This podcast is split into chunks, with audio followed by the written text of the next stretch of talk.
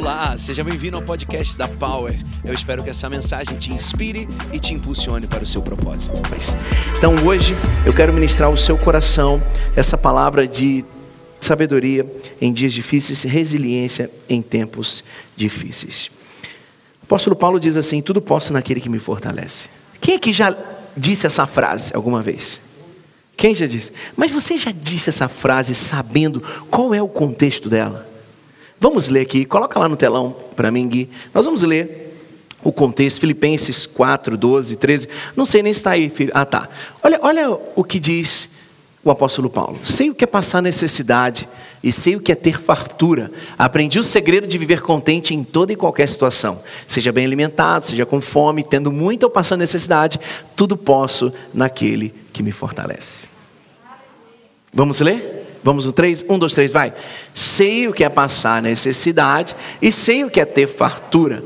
Aprendi o segredo de viver contente em qualquer situação. Seja bem alimentado, seja com fome, tendo muito ou passando necessidade, tudo posso naquele que me fortalece. Você pode levantar suas mãos e dizer: Tudo posso naquele que me fortalece. Aleluia! Essa palavra tudo posso naquele que me fortalece não é uma palavra dos vitoriosos que nunca perderam, mas sim daqueles homens e mulheres que passam por dias maus.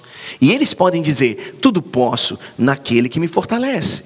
É impossível qualquer um de nós nesse tempo é, não viver algum dia mal. Todos nós já tivemos dias maus, tem pessoas que estão vivendo essa quarentena toda de dias maus, mas tudo você pode naquele que te fortalece. O que, que significa isso? Eu tenho um pai que me fortalece em todas as situações.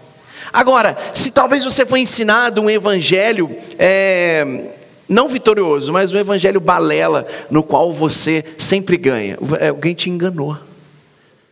Tem hora que você perde mesmo. E outra coisa, Jesus disse que é quando você está fraco é que ele se aperfeiçoa. Então a chave da tua vida não é ser forte, a chave da tua vida é saber que você é fraco. E se fortalecer nele. Fala comigo, eu sou fraco, mas eu me fortaleço. Tem gente que tem até dificuldade de falar que é fraco, porque foi tão ensinado que ele é forte, por isso que cai. Porque quem cai é quem acha que está de pé. Quem cai é porque acha que está forte demais. Vamos de novo. Fala assim: eu sou fraco. Melhorou, viu? Fala, eu sou fraco. Mas nele eu sou forte. Então a minha vida será pautada na fortaleza de Deus. Jesus Cristo de Nazaré, Ele é a minha fortaleza. Não são as situações, Ele é a minha fortaleza, porque Ele não muda. E pensando no que falar para vocês sobre resiliência em dias difíceis, que é o processo da escassez, e todos nós passamos por dias escassos. Eu li, decidi falar sobre a parábola dos talentos. Talvez é um texto que naturalmente você não conecte com escassez, mas eu quero hoje trazer algumas revelações para a tua vida que vão mudar a história e a tua sorte, e você vai sair daqui mais sábio em nome de Jesus. A palavra do Pai diz na parábola dos talentos, Mateus 25, 14 a 30, assim. E também será como um homem que, ao sair de viagem, chamou seus servos e confiou-lhes os seus bens. A um deu cinco talentos, a outros dois e a outro um, a cada um de acordo com a sua capacidade. E em seguida partiu de viagem. O que havia recebido cinco talentos saiu imediatamente, aplicou-os e ganhou mais cinco. Fala, quem tinha cinco? Aplicou e ganhou mais cinco. Também o que tinha dois talentos ganhou mais dois, mas o que tinha recebido um talento cavou um buraco no chão e escondeu o dinheiro. Fala, quem tinha um, cavou um buraco e escondeu o dinheiro do seu senhor. Depois de muito tempo, o senhor daqueles servos voltou e acertou contas com eles. O que tinha recebido cinco talentos trouxe os outros cinco e disse: Senhor, o Senhor me confiou cinco talentos, veja, eu ganhei mais cinco. O Senhor respondeu: Muito bem, servo bom e fiel, você foi fiel no pouco e eu porei sobre o muito. Fala, no pouco eu sou colocado no muito. Venha e participe da alegria do seu Senhor. Veio também o que tinha recebido dois talentos e disse: O Senhor me confiou dois talentos, veja, eu ganhei mais dois. E o Senhor respondeu: Muito bem, servo bom e fiel. Você foi fiel no pouco, e eu porei sobre o muito. Venha e participe da alegria do seu Senhor. Por fim, veio o que tinha recebido um talento e disse: Eu sabia que o Senhor é um homem severo, que colhe onde não plantou e junta onde não semeou. Por isso tive medo, saí e escondi o meu talento no chão. Veja, aqui está o que lhe pertence. E o Senhor respondeu: servo mau e negligente. Você sabia que eu colho onde não plantei, junto onde não semeei?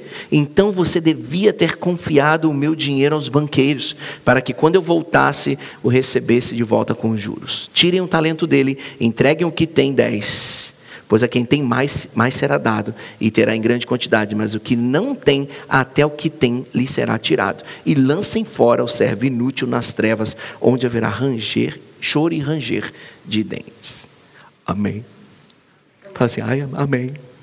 Essa é uma palavra de Deus e ela é para a tua vida, de instrução. Você vai sair daqui mais sábio em nome de Jesus. Fala comigo assim: resiliência em dias difíceis. Fala assim: o processo da escassez. Em tempos de escassez, nos tornamos vulneráveis. Se não temos uma reserva, estamos vulneráveis, Ricardo, a receber qualquer proposta.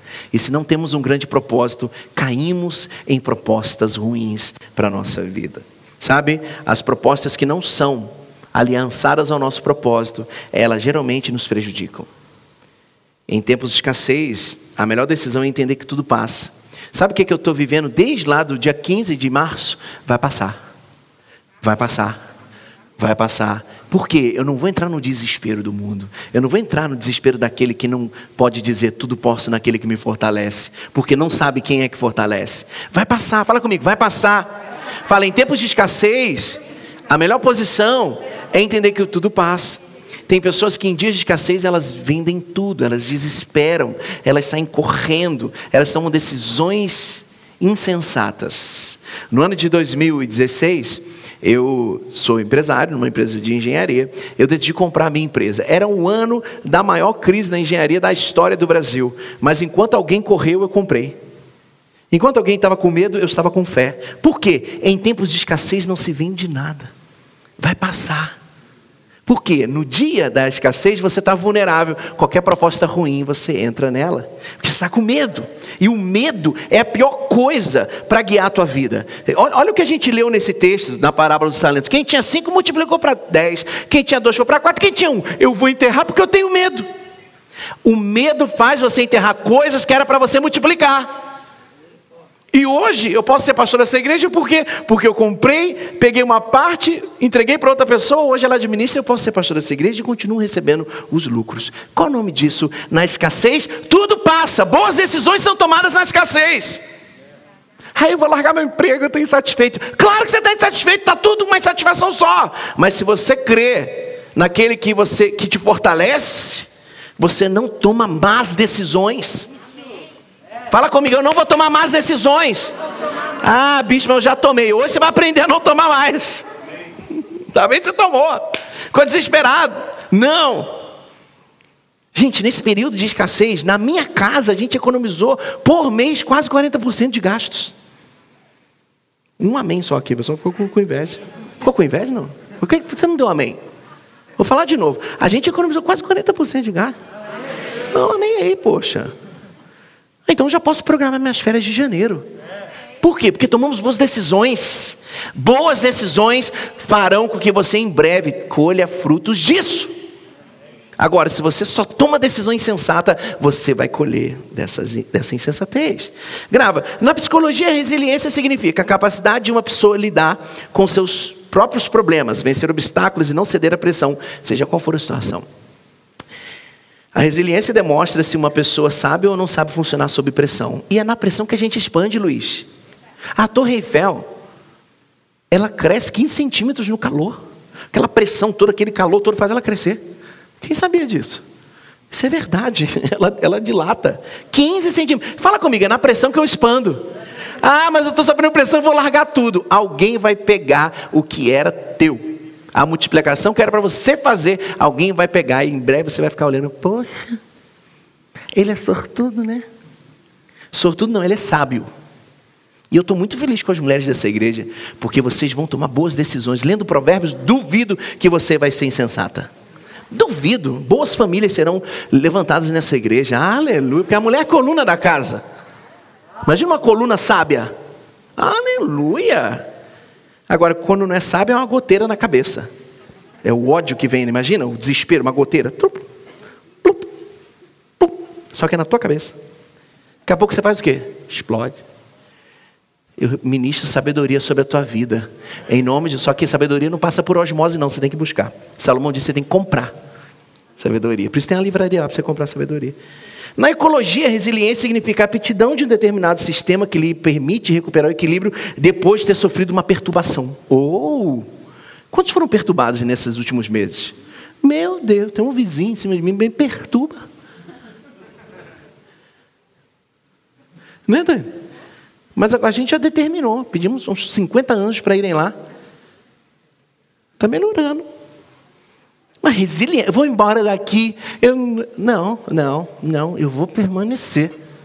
Porque por mais que eu esteja sendo perturbado, e em breve eu estarei em dias de paz. Eu não vou abrir mão. Na administração, resiliência significa. A resiliência faz parte dos processos de gestão de mudanças. Para as pessoas que trabalham nas organizações, elas devem ter um grande equilíbrio emocional, principalmente para saber lidar com os problemas relacionados com o trabalho, quando as situações não ocorrem como elas esperavam. Quem aqui já trabalhou num lugar e aconteceu algo que você não esperava? Vai acontecer sempre. Só que se você não for resiliente, o que, é que vai acontecer? Você cai.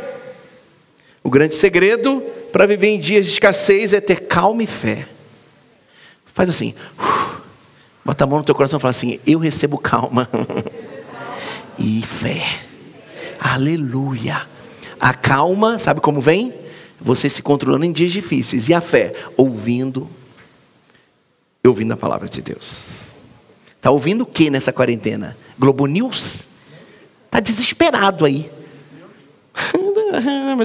Eu estou lendo a palavra. Sabe o que, é que eu li no outro dia? Que Deus derrotou 300 pessoas, derrotou não sei quantos milhares. Aleluia! Aleluia! Eu estou nessa fé.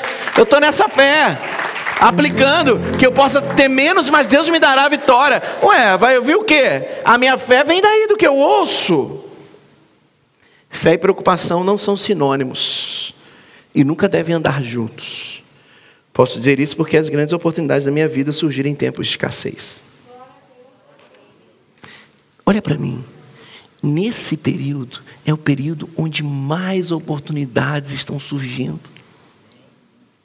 Mas se você não se preparou, você vai comer na mão de quem se preparou.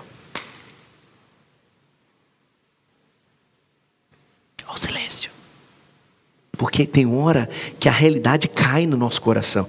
Tem, eu, eu, falava muito isso para os meninos quando eu era pastor de jovens. Tem hora que o muro, você está sonhando, viajando, mas tem hora que o muro, o paredão surge na tua frente e você fala assim: e acabou, acabou. Porque não se preparou para pular.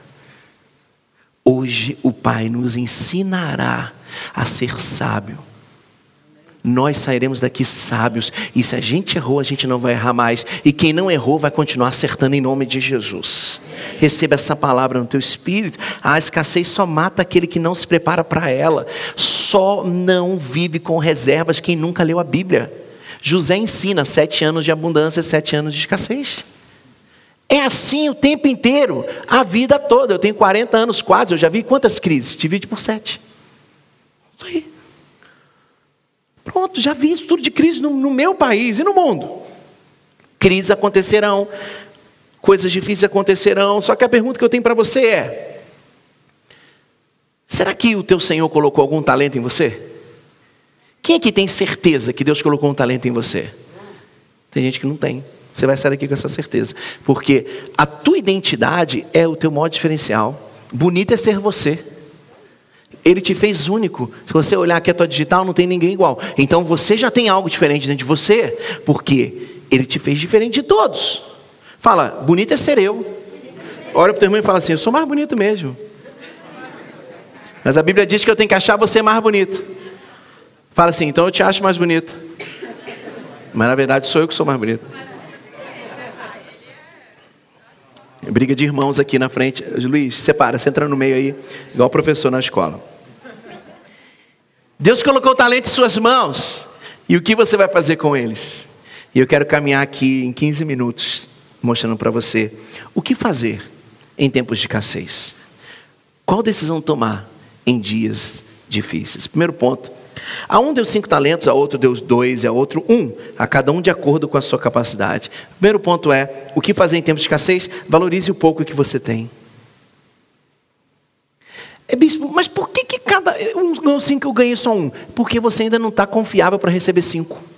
Só que se você for confiável num que você recebe, você em breve será colocado sobre o muito. Mas se você não consegue administrar bem o pouco que você tem, é a miséria. É, essa miséria é o que está chegando do céu para a tua vida. Mas se você não sabe administrar isso, em breve você perderá até o que tem. Porque é isso que essa palavra diz. Você vai perder para aquele que tem mais. Já reparou? Mais rico, quem é rico fica mais rico. Lugar cheio fica mais cheio. Lugar vazio mais vazia. Quem é pobre fica mais pobre. Por quê? Porque é uma questão de não saber viver no pouco que tem. Vou te ensinar uma revelação aqui, profunda de Deus. Se eu ganho 10, eu tenho que gastar no máximo 9.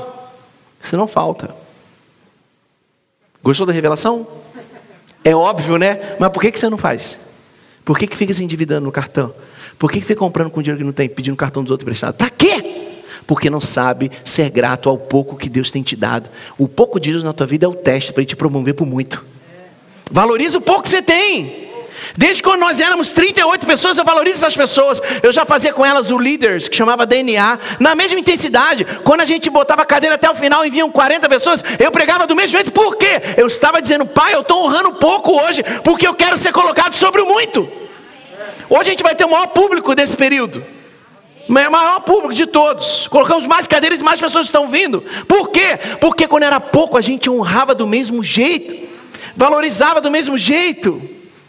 Enquanto você for ingrato pelo que você tem, você nunca vai viver o que você espera. Fala de novo, hein? Enquanto você for ingrato pelo que você tem, mesmo que seja pouco, você nunca vai viver o grande. Por quê? Porque a chave está escondida no pouco. Muito do teu futuro está escondido no início. Como você começa as coisas. A um deu cinco, a outro deu dois, a outro deu um. E ponto final. A Bíblia diz: não fica com inveja do outro lá que tem, não. Ah, por que, que deu cinco para o Gu e um para mim? Está tudo bem. Está tudo bem. Não é o quanto. Não é o quanto você tem. É o que você valoriza. Fala para você, eu preciso valorizar o pouco que eu tenho. Não me diga que você vai honrar o muito, se você não consegue honrar o pouco. O, tava, a gente teve uma reunião do Leaders Networking, que é a rede de igrejas que nós temos. Já tem 12 igrejas que a gente está mentoreando. Coisa linda, né? 12 igrejas. Hoje tem quatro igrejas começando campanha Vida Poderosa. Aleluia! Quatro igrejas. Mas sabe, um pastor falou assim: eu, que hoje é pastor de uma igreja, foi membro da Power, ele falou assim: eu ia naquele lugar, quando eu chegava na esquina eu já me sentia importante. Já tinha alguém com uma placa me esperando. Honra o pouco. A gente faz isso desde quando tinha 50 pessoas. Você não será colocado sobre o muito se você não souber honrar o pouco que tem, o que Deus colocou na tua mão, que é pouco, e que você pode prosperar a partir dele. O que é? Você sabe mas fica olhando para o outro. É o Brunner. Esquece o Brunner. Lembre de você. Fala comigo assim: o pouco. Vamos de novo, gente. Eu sei que pai hoje está. Tá, mas eu estou com amor. Vamos de novo, vai. É com amor. Quero vocês prósperos e sábios. Aleluia. Fala assim: o pouco é a matéria-prima do meu milagre. É a matéria-prima, é a matéria-prima. Quantos querem vida de abundância? Se você falar assim, eu tenho para dar, bispo. Quanto que é esse negócio aí do abraço? Vou fazer 10 de 90. Aleluia! Profetizando na tua vida aí, Bela. Estende a mão para trás, vai sair alguém aqui. Mira mais para cá aqui, ó. Isso! Já profetizei prosperidade na tua vida, hein, Ricardo? Então assim, ah, isso! Olha para mim. Nós vamos viver a abundância quando entendermos que o pouco que temos é o DNA, é a matéria-prima que Deus vai multiplicar tudo. Fala assim: eu peço perdão por toda a desonra que eu fiz ao pouco que Deus me deu. Receba perdão do céu, aleluia. Ponto 2: o que havia recebido cinco talentos saiu imediatamente, aplicou-os e ganhou mais. Cinco. Também o que tinha dois talentos ganhou mais dois. Segundo ponto: o que fazer em dias de escassez? Empreenda com o que você tem. Ah, no dia que eu tiver isso eu faço. Faz nada. Não faz nada. Ah, no dia que eu ganhar na loto. Vai ganhar na loto uma ova. E se for no bicho ainda é mais pecado, hein? Marrado. Né? Um dia eu vi um irmão ali na casa do bicho. Falei, que é isso aí? Ah, estou vindo aqui evangelizar. É. Jesus tinha 12, e com os 12 o evangelho chegou até mim em 1981. 1980 anos depois, com 12. Se você não valoriza o pouco que você tem e começa a empreender com o que você tem, nunca você vai viver os bilhões, os milhões, os milhares. Tem um homem chamado Coronel Sanders. Já ouviu falar? Fundador da KFC. Quem, quem já comeu aquele frango frito? Não é gostoso aquele negócio, né? Esse, esse velhinho, com 60 anos, ele estava quebrado. Ele falou assim: sabe uma coisa? Eu só sei vender frango frito. Abriu a janela e começou a vender frango frito. Hoje são 5 mil lojas, 100 países. Ele empreendeu com o que ele tinha na mão. Mais um, é um homem chamado Ray Kroc, dono do McDonald's. Ele vendia batedeira para fazer milkshake. Hoje são 36 mil lojas, 2 milhões de empregados. Ele começou com o que ele tinha. Você não tem que começar com o que eu tenho, você começa com o que você tem. O que você tem na tua mão? Outro dia eu estava vendo a bispa falando com um rapaz aqui da igreja. O menino tem um sonho de ser, acho que é militar, mas ele tem um talento para a área elétrica. Nesse período, o que ele está ganhando dinheiro fazendo elétrica? Ele está aqui? É o Matheus, né? Cadê o Matheus? Ah lá, começou a empreender com o que ele tinha. Estava no Uber lá, se ferrando todo. O que aconteceu? Ah, não, eu, eu, sei fazer, eu sou técnico elétrico. Ah, é, filho? Então vem aqui na minha casa, vai na casa do pastor, faz a obra da igreja, faz não sei o que, faz não sei o que, está sem agenda. Duvido que você consegue contratar ele para amanhã. Por quê? Empreendeu com o que tinha. Está prosperando. Deus te deu talentos, mas é para você multiplicar, não é para enterrar.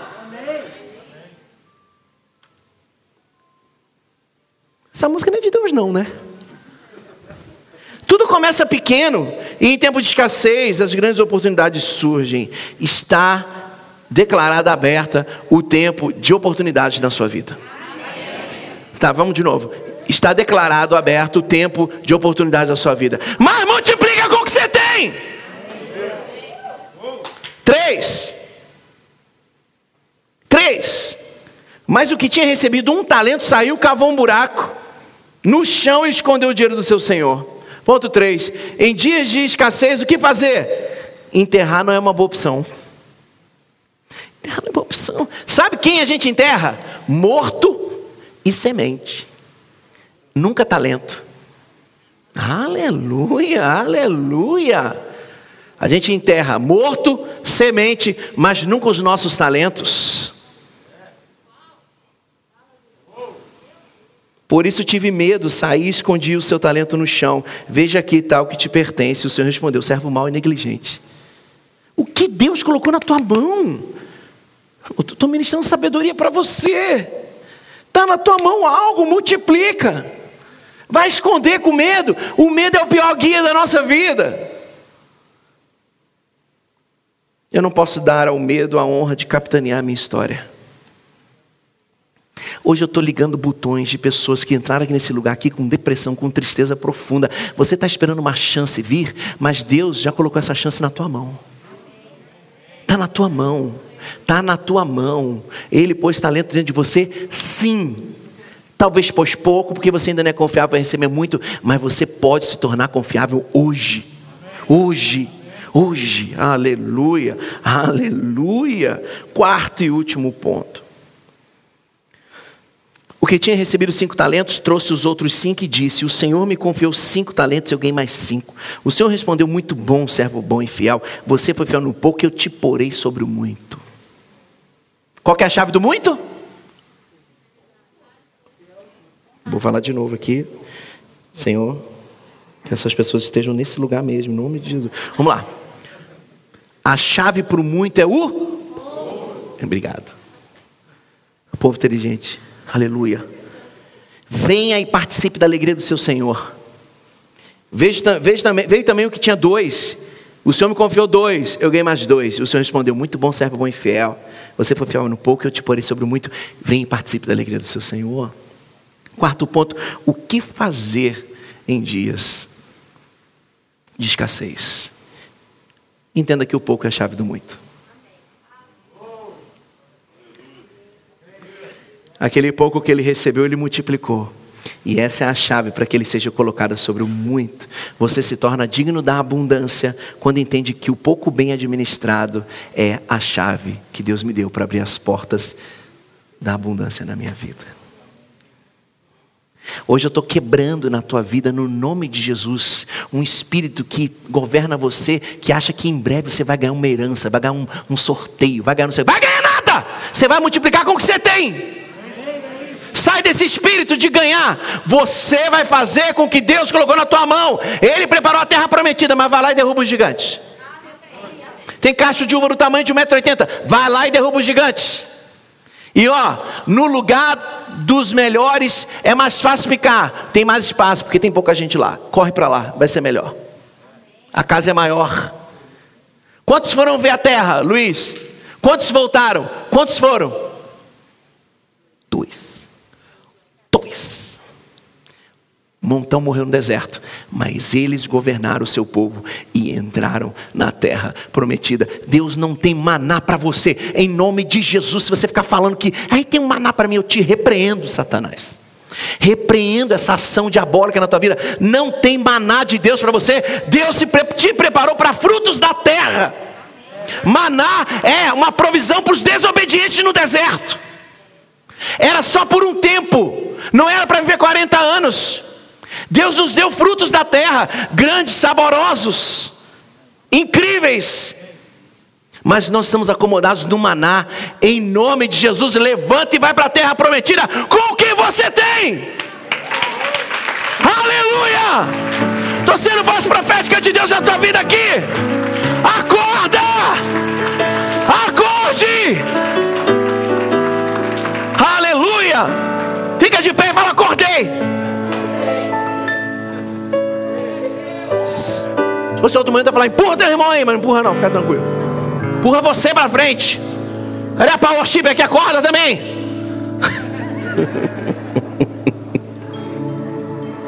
e restaurou comigo, hein? As pessoas vão te celebrar é pelos teus frutos. Uau, você multiplicou dois multiplicou cinco, venha e entre na alegria do seu Senhor. Você é celebrado pelo que você multiplica, não é pelo maná que recebe. Você é celebrado porque você entrou na terra e colheu dos grandes frutos de Deus para a tua vida. Você vai ser celebrado. Quantos gostariam de ser celebrados e não mais tolerados? Se você chegar num lugar, a pessoa falar assim: Nossa, que bom que o Luiz chegou. Que, era, era a pessoa que eu estava esperando chegar. Que bom, pastor. Que, que bom que o Ricardo chegou. É isso, que bom Bruno, você vai sair dessa vida onde você é tolerado, aí chegou. Não, você vai ser a pessoa que vai chegar e a pessoa vai assim: era você que a gente estava esperando. Está até com a plaquinha. Bem-vindo, Brunner. Estava te esperando. Por quê? Porque você decidiu ser celebrado pelos teus frutos. Ei, Marisa. Somos servos bons e fiéis quando colocamos os nossos, quando multiplicamos os nossos talentos, os talentos que o Senhor nos confiou. Feche teus olhos aí e comece a olhar para dentro de você. Quais são os talentos que Ele te deu e que você enterrou? Hoje você pode cavar e trazer de volta. Bispo, você é muito doido. Você pegou um texto muito louco. É, é, para te mostrar que o Pai colocou grandes coisas em tuas mãos, mas você tem que ser sábio para tomar boas decisões, porque eu não posso tomar a decisão por você.